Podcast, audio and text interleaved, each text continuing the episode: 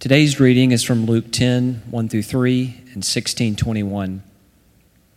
After this, the Lord appointed 72 others and sent them on ahead of him, two by two, into every town and place where he himself was about to go.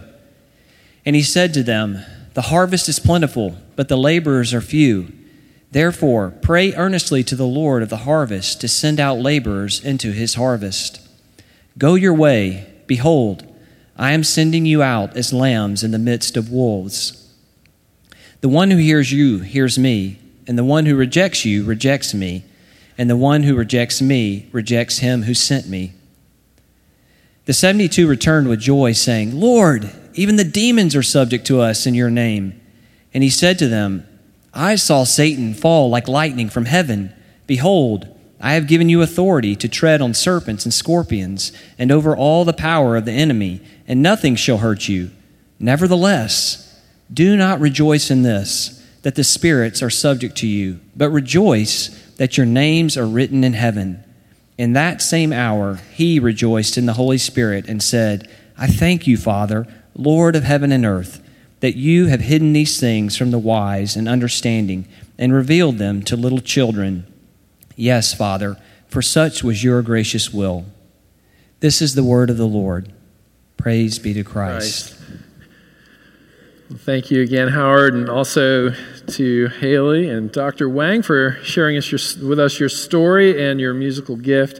Um, my name is Scott. Everybody, hello. Uh, I am one of the pastors here at Christ Pres, and um, hope you're doing well here at the beginning of uh, sort of uh, homecoming dance season and also spring or spring fall break uh, season for private schools, public schools, homeschoolers. Uh, hope you're feeling uh, refreshed or, or at least hopeful about becoming refreshed uh, with, with a bit of a break ahead of many of us. But uh, glad you're here with us today. Great to be with you. And uh, I, I, do have a couple of announcements as the children are dismissed. Uh, uh, and uh, children may join our children's staff over here. Mallory, Miss Mallory. Uh, and uh, while they are coming forward, just want to remind all of us to take this black notebook, should be at the end of your rows, fill it out, pass it down. It helps us know you're here and it helps us to better know how we can serve you. And uh, I've got two uh, announcements to share uh, of a couple of upcoming things in our community. First of all, is uh, on Thursday, October the 13th. Thursday, October the 13th, that's a week from this coming Thursday, CPC will host our third annual uh, Q Commons here in the CPC Central uh, Sanctuary. The, the, the theme this year is Engaging Our Divided Nation. Uh, and uh, we've got uh, some national thought leaders that will be speaking into this particular moment, and these will be on the screen. They will not be here live, but uh, included there are Ravi Zacharias, Kirsten Powers, uh, Ross Douthat from the New York Times, and also the, the, music, uh, the musician and artist Lecrae.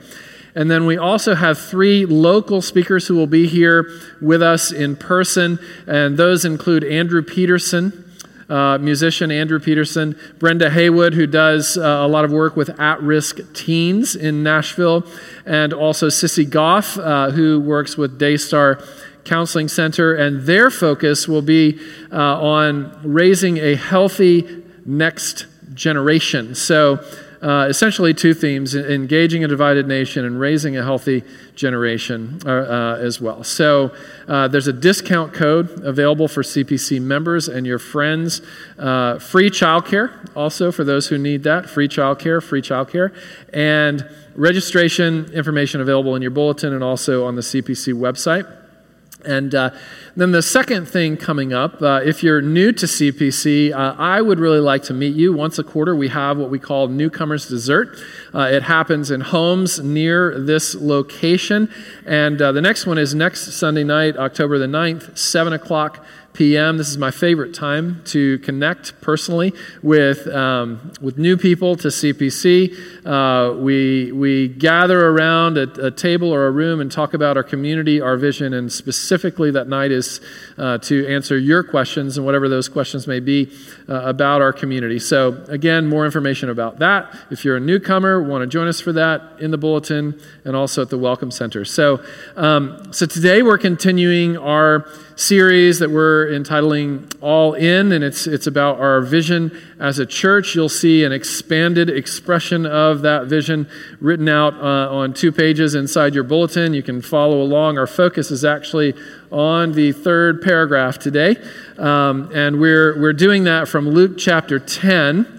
The context here is that Jesus' disciples, 72 of them, have uh, have been through a season of ministry that has caused them to feel like they have the wind at their backs.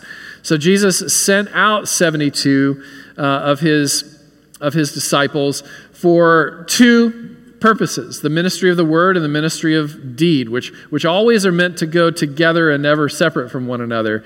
So, the ministry of the word, they were going out into the communities and into the cities around them, preaching the word of Christ, sharing the gospel, telling people about the hope that Jesus Christ, who has died and risen and will come again, uh, brings to them in the gospel. And then also the ministry of deed where they are going out and they're healing the sick and, and they're seeing miracles happen. They're seeing new church communities planted and formed in different neighborhoods and, and cities and towns. And, and everywhere they go, it seems that the world is, is, is being made better than, than it was when they found it. Things are getting better spiritually. People are coming alive to Jesus Christ. Uh, things are getting better socially as divided communities are uniting together under Christ, like the Jews and the Gentiles. And things are getting better culturally as people see the importance of integrating faith and work and, and, and, and, and in seeing that all vocation uh, is, is to be embraced as a calling from God uh, as we go out into the world. And so the wind is at their backs, and they come to Jesus really excited. And, and they say in verse 17 this The 72 returned to Jesus and said, Lord, even the demons are subject to us. Now, Christ Presbyterian Church, you might say that we're in, uh, in some ways, a similar season where, where, in many ways, we feel like, as a church community, the wind is at our back. We've experienced growth uh, sort of this outward sign. We, we, we've gone in the last uh, couple of years from, from having one service to three services, from having one location to two locations with the launching of CPC in town, which was actually planted one year ago today uh, near, near uh, Vanderbilt and Belmont and Lipscomb and the universities, Music Row and such. Things feel extremely healthy uh, internally. There's a lot of joy in our church community. There's a lot of unity being experienced, a lot of vitality. People who are struggling are, are, are being cared for well and beautifully with, with, with uh, a, more organized and, and, and effective care uh, focus than ever. People are coming together in community as we launch a new season of, of connect groups and, and just a lot of, of really exciting, wonderful experiences in our community. Even the hard things, as, as Dr. Uh, Paul Lim mentioned a moment ago, even the hard things have, have become occasions for our church to come together as a community and, and witness the goodness of God to the world outside. And, and so, missionally, other things are happening. The, the, the launching of the Nashville Institute for Faith and Work uh, about a year ago under Missy Wallace's leadership.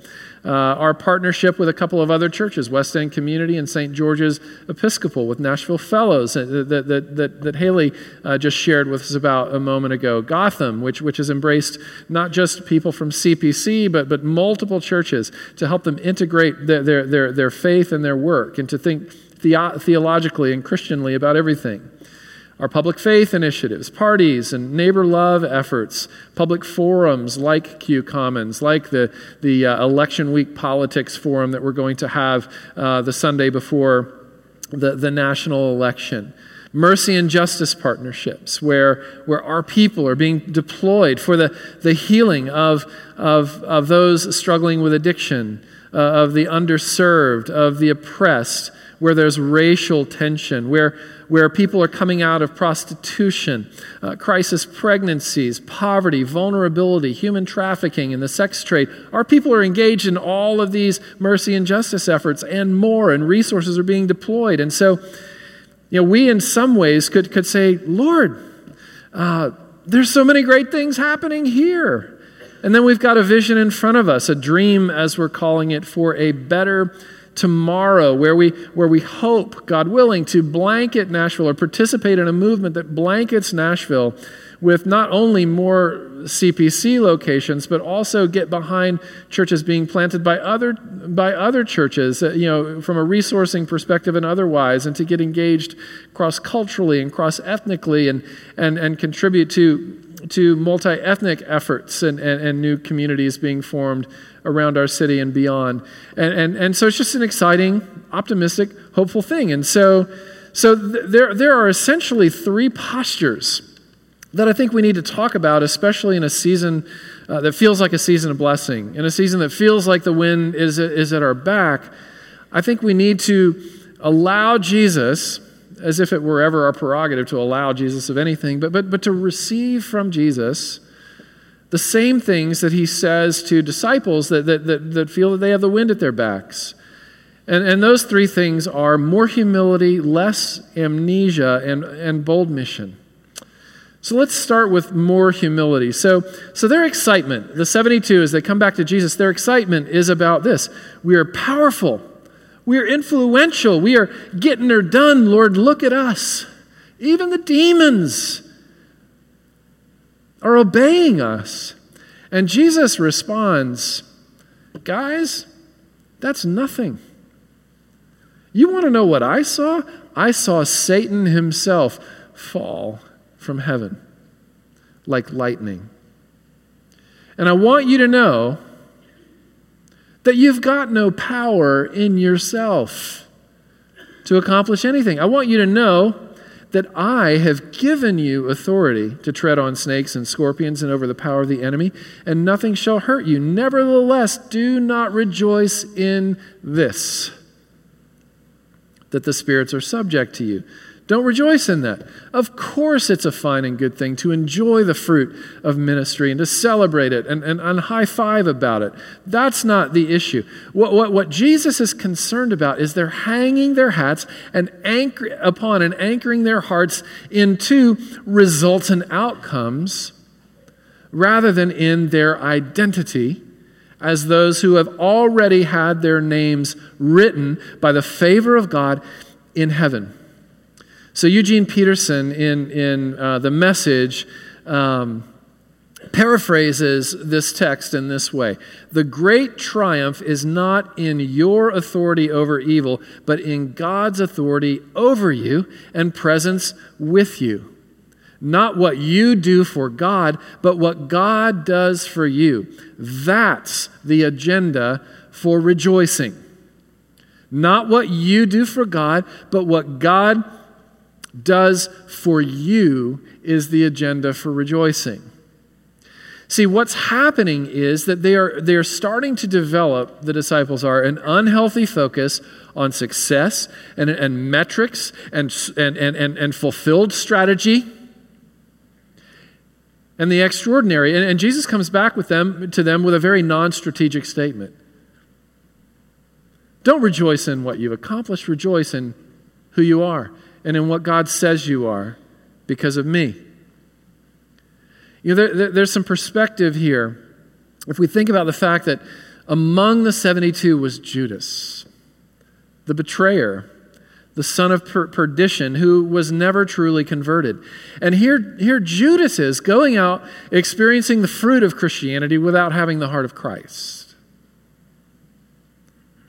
You know, he's preaching the gospel. He's, he's, he's involved in all of these extraordinary things that are happening. Maybe he's singing, Holy Spirit, you are welcome here, and, and getting a really strong emotional feeling and charge from, from that experience of being surrounded by all that energy.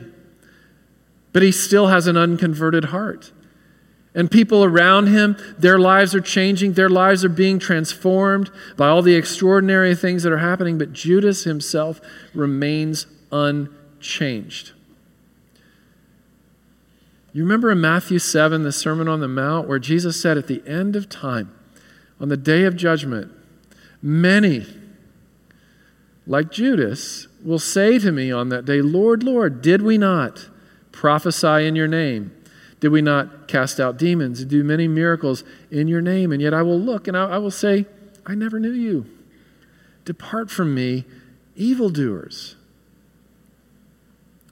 So there's this call for humility. There, there's this call to, to, to, to not develop or, or, or, let, you know, let, let sneak up on our hearts this spirit of hubris, this spirit of pride, this, this spirit of, look at what we're doing, look at what I've done. You know, a great sort of anchoring prayer. You know, appreciate how, how Paul, you, um, in, in, in articulating the purpose of the Book of Common Prayer, talked about how helpful and how valuable written prayers and printed prayers from, from other people, from other times and places in history, can be for our own spiritual formation and anchoring. So, one such prayer for me has been um, uh, the covenant prayer by John Wesley, who is unarguably one of the most influential Christians who's ever lived. And John Wesley, in, in, in you know, toward the peak in many ways of his influence, penned a prayer that has, has taken uh, you know, through history and, and has been prayed by many, including yours truly, uh, more times than can be counted. And, and here's how his prayer, his, his covenant prayer goes. It's a great prayer to think about as a community, especially in times where, where, it feels like the wind's at our backs, because we have to anchor our hearts in, in humility in at times when the wind is at our backs, so that, that our hearts can be prepared for those times when the wind comes in our faces. And that's bound to happen. Because Jesus said, In this world you will have trouble. And if, if we go for 20 years without having any trouble, we should be concerned about that, right? So, this in many ways is a way to anchor the soul for those times of setback when they come. Wesley prayed this way I am no longer my own, but yours. Put me to what you will, Lord. Rank me with whom you will. Put me to doing, put me to suffering. Let me be employed for you or laid aside for you, exalted for you or brought low for you. Let me be full, let me be empty. Let me have all things, let me have nothing. I freely and heartily yield all things to your pleasure and disposal. And now, O glorious and blessed God, Father, Son, and Holy Spirit, you are mine and I am yours, so be it. That's all I need. Everything else is gravy. Everything else is bonus. Outcomes, results. Demons subject to you and obeying you. It's all gravy. It's all bonus. These are all non essential bonuses to, to the one essential thing, and that's that you belong body and soul to your faithful Savior, Jesus Christ. You know, the message here is to check your heart. Because sometimes you, you, you can even use ministry and good works and service as an occasion to medicate your shattered ego. To make that small person that you feel like inside feel a little bit bigger by, by accomplishing something. Know, that was the philosophy of, of Karl Marx, who said these words in a mo- moment of vulnerability I am nothing and I should be everything. Man, the poor, denuded creature, must repress his smallness by attempting greatness. Let, let, let, let's beware of any impulse in us, either individually or corporately, to repress our smallness by pursuing greatness. It is only the greatness of Jesus Christ, it is only the greatness of the triune God, Father, Son, and Holy Spirit, that healthy people are about. And we want to be healthy people. You know, we want to be the kind of people that re- repudiate, compare, and compete, that repudiate the notion that somehow we can add to what Christ has done for us, that somehow we can or, or, or should make an effort to make a name for ourselves rather than, than just simply bowing before the name of Jesus. So here's what Tim Keller says. He says, Jesus is saying, Look at what you're resting in. Look at what you are rejoicing in to get a sense that you're somebody power, your gifts, your accomplishments, your performance, that is going to lead to the same thing that made Satan fall pride. It's pride that goes before a fall. You know, speaking of Tim, I, I, I, I don't know if I've met a whole lot of people who live these words to the degree that, that, that he does.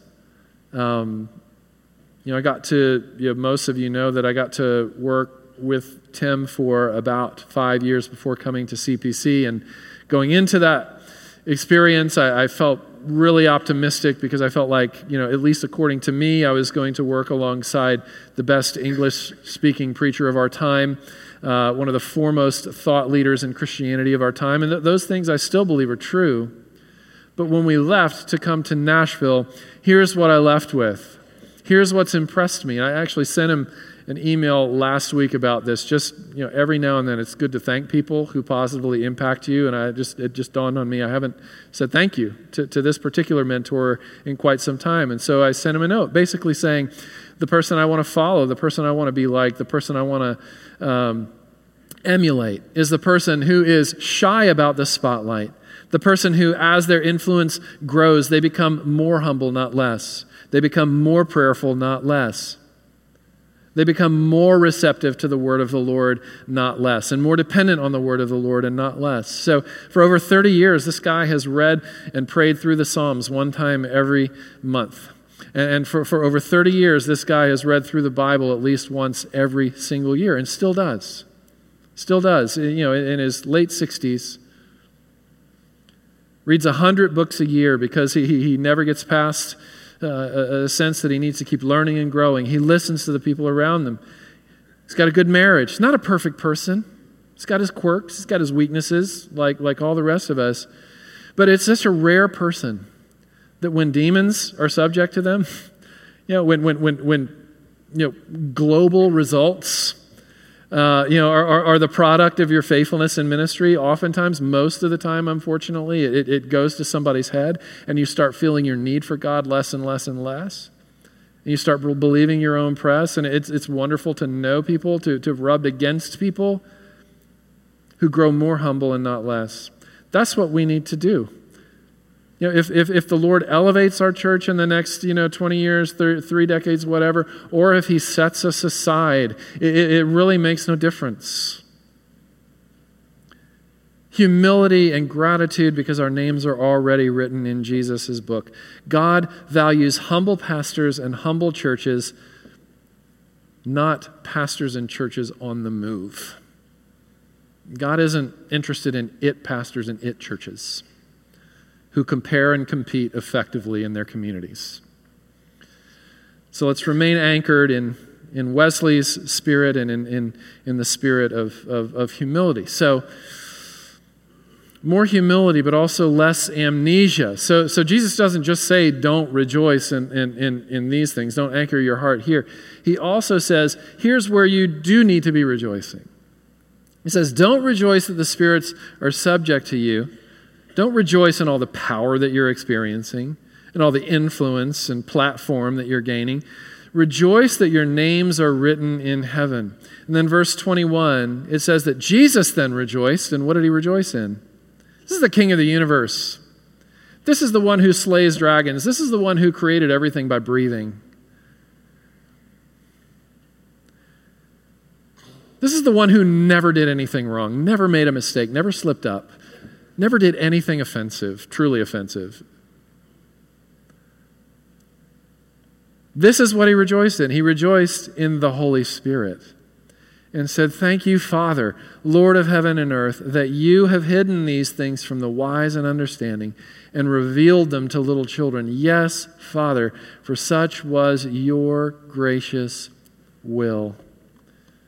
So I'm in a discussion group and sort of a small community with a group of people in Nashville who, who lead things. And there was, there was a comment that one of the people in, in that little group uh, made two years ago that's, that's stuck with me indelibly since. He's a top level attorney.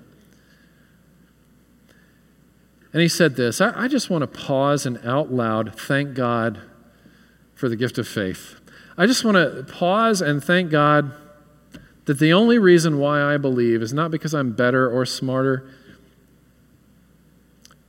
but because God gave me the ability to believe. That in itself is a precious thing. I mean, what we should be rejoicing in the most is not that we are God's choice people, because we're not. Not because we're smart, not because we're good, but because God is generous and kind. You know, just take a look at this. You know, the tribe that surrounded Jesus, some of these were in the 72. They were not his choice people, but they were his beloved and chosen people. Peter, bull in a china shop, sometimes a racist, sometimes a coward. Matthew, crooked tax collector when Jesus first met him. Paul, blasphemer, persecutor, violent man, chief of sinners when Jesus first met him. You go through the genealogy of Jesus, which is your validating record, your genealogy. It wasn't what you've accomplished, it was who you're from that validated you. So here's who Jesus was proud to be from and made sure these people were on his genealogy, on his resume. Abraham and Isaac, who were very, very bad husbands, who put their wives in very vulnerable positions. Rahab, who was an active prostitute when, when God sent his, his, uh, his people to her. Joseph and Mary, a couple of poor young teenagers who brought the Son of God into the world. Cosam is, is in the, the genealogy. Who's that? Exactly. We don't know who Cosam is. But just like Francis Schaeffer said, there's no in the economy of God, there's no such thing as a little person. There are no little people. There are no little places. Can anything good come out of little, little old podunk Hicktown, Nazareth? You better believe there. You better believe it. Just like David Filson came, came from Tater Peeler Road. You know, Jesus Christ, the King of Kings and Lord of Lords, came from a place even less noticeable and on the grid. Came from a much less strategic place than Nashville. Jesus came from a very non strategic place, Nazareth. So, so why are we here? We're, we're not here because we're smart. We're not here because we are good. We are here because God is generous and kind. So every Sunday morning, as I, I kind of put the final touches on the sermon, I listen to music. And this morning, I pulled out um, some sort of rearranged hymns by, by a group called Red Mountain Music. I think it's out of a church in Birmingham. But, but they have this, this, this sort of uh, twisted take on I have decided to follow Jesus. You know, I have decided to follow Jesus. They twist it and they said this I never wanted to follow Jesus. I never wanted to follow Jesus. I never wanted to follow Jesus. He rescued me. He rescued me. That's the posture less amnesia. This is about his work, not ours. This is about what he has done for us, not about what we will do for him. I love what David Brooks said in The Road to Character. He said, Humility is the freedom from the need to prove you are superior all the time. But egotism is a ravenous hunger in a small space, self concerned, competitive, and distinction hungry. Humility is infused with lovely emotions like admiration, companionship, and gratitude. Humility, this, this is what David Brooks called the eulogy virtues, those things that we all hope people will say about us at our funerals. And then he contrasts the, the, the, eulogy virtues with what he calls the resume virtues, those things that we, we invest in in order to get ahead, in order to, to, to build our platforms, in order to grow our networks and, and, and, and, and position ourselves to be more connected, more famous, build a name for ourselves, and so on. And Brooks says we all know instinctively that, that, that, that, that the very best people are going to be the ones that invest in you know, primarily and supremely in the eulogy virtues rather than the resume virtues, and yet the vast majority of us spend all of our time almost investing in the resume virtues. Why do we do this?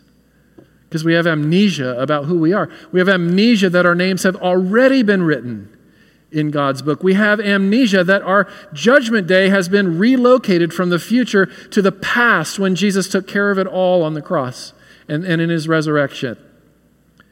We have amnesia that the well done, good and faithful servant has already been pronounced over those whose lives are hidden with Jesus Christ in God. clothed in his righteousness, robed in his royal beauty. That's your status, whether you recognize it or not. That's, your, that's who you are. Whether you feel it or not, that's who you are in Christ. You're, rejoice not, not that you have brought it, that you have succeeded, that the, the, the future ahead of you, vocationally, ministerially, whatever, is bright or promises to be bright. Rejoice that your name is in God's book. Then you will become unflappable. Then you will have understood the secret of contentment that Paul talked about. The secret of being able to be content when you are living in plenty, which is plenty hard, by the way, to be content when you're, you're loaded. Right? You get there to the end of the rainbow and you realize it's not what you thought it was because you fear losing everything that you've gained. You fear being number two again. You know, there is no sort of nirvana. There is no magic bullet that's going to make you feel perfectly content based on your circumstances. But he says, I've learned to be content when I'm on the top, and I've, I've learned to be content when I'm on the bottom. I can do all things through Christ who gives me strength. You know, say that after you've lost the football game as well as after you've won the football game. Say that after somebody tackles you and you break a leg, just like you would say that after you make a touchdown. I can do all things through Christ. Living in plenty, living in want. It's steady, it's unflappable when it gets into us. This stuff that we have such amnesia about. But here's the beauty all of this will oftentimes lead to more striving and not less. But here's the difference it's a joyful striving. It's an Eric Liddell, when I run, I feel God's pleasure kind of striving, because it's a striving that comes from a favor that's already been given to us rather than toward a favor that we somehow feel we have to earn. We are His beloved. That is fixed. Our names are written, etched on His heart and in His book. Nothing can threaten that, nothing can take it away. Which brings us lastly to bold mission.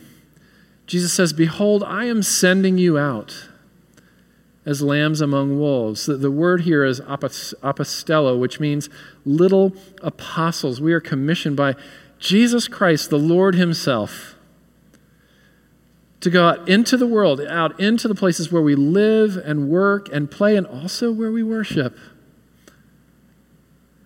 To be healers and heralds, following Christ in his mission of loving people and places and things to life. Grace generates energy to bless the world. Grace changes our functional reason for existing. You know, Lesslie Newbigin put it this way The Church of Jesus Christ is a society that exists for its non members. Now, this doesn't negate the importance and centrality of life giving community among the people of God. You know, what, what, what, what you get when you become a church that's about mission, but not about cultivating a, a life giving home, where we love one another for Jesus' sake, where we do life together, where we bear one another's burdens and celebrate one another's joy. If you only have mission and not that home aspect, you end up becoming exhausted. And you end up thinking about mission not in terms of us, but in terms of me. And that's a huge burden to bear. A burden that we're not meant to carry on our own shoulders. But when you, when you prioritize home to the neglect of mission, you become bitter you know, what happens when you take salt and you, you, you turn it into a side dish rather than, than peppering it all over the, the whole world of the plate, right? And all, all the ingredients, it, it becomes bitter, it raises your blood pressure. That's what happens to Christians when they just get together and disconnect themselves from the world. They become jerks for Jesus. The salt loses its savor. The city on a hill is no longer on a hill, it's, it's buried under an anthill somewhere. You're no longer the light of the world. You've flickered out. If you think the purpose and the chief end of man is to read the Bible and huddle over here with all the Christians until Jesus comes back and takes us out of this ugly, awful world, that's not Jesus' vision.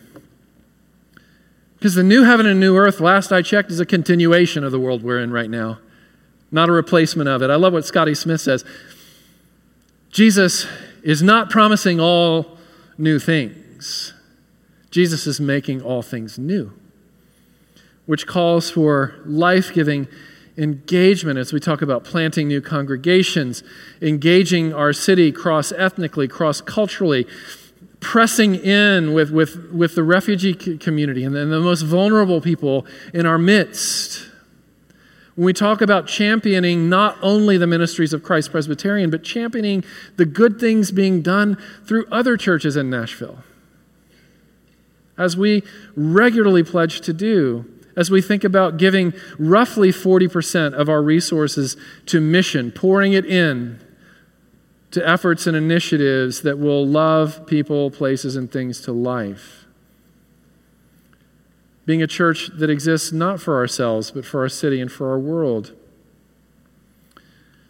So, James Davidson Hunter uh, gets the last word today before we go to the Lord's table and call the children back in.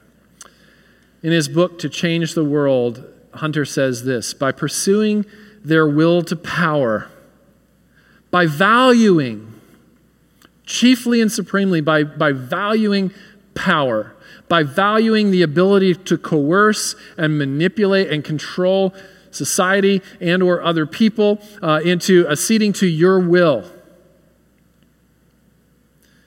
by pursuing their will to power some christians become functional nietzscheans followers of the atheist philosopher and existentialist frederick nietzsche participating in the very cultural breakdown that they so ardently strive to resist. Here's what he says. Here's, here's the last word. To be a Christian is to, to be obliged to engage the world pursuing God's restorative purposes over all of life. And so the next weeks, uh, we're going to unpack that uh, further. Uh,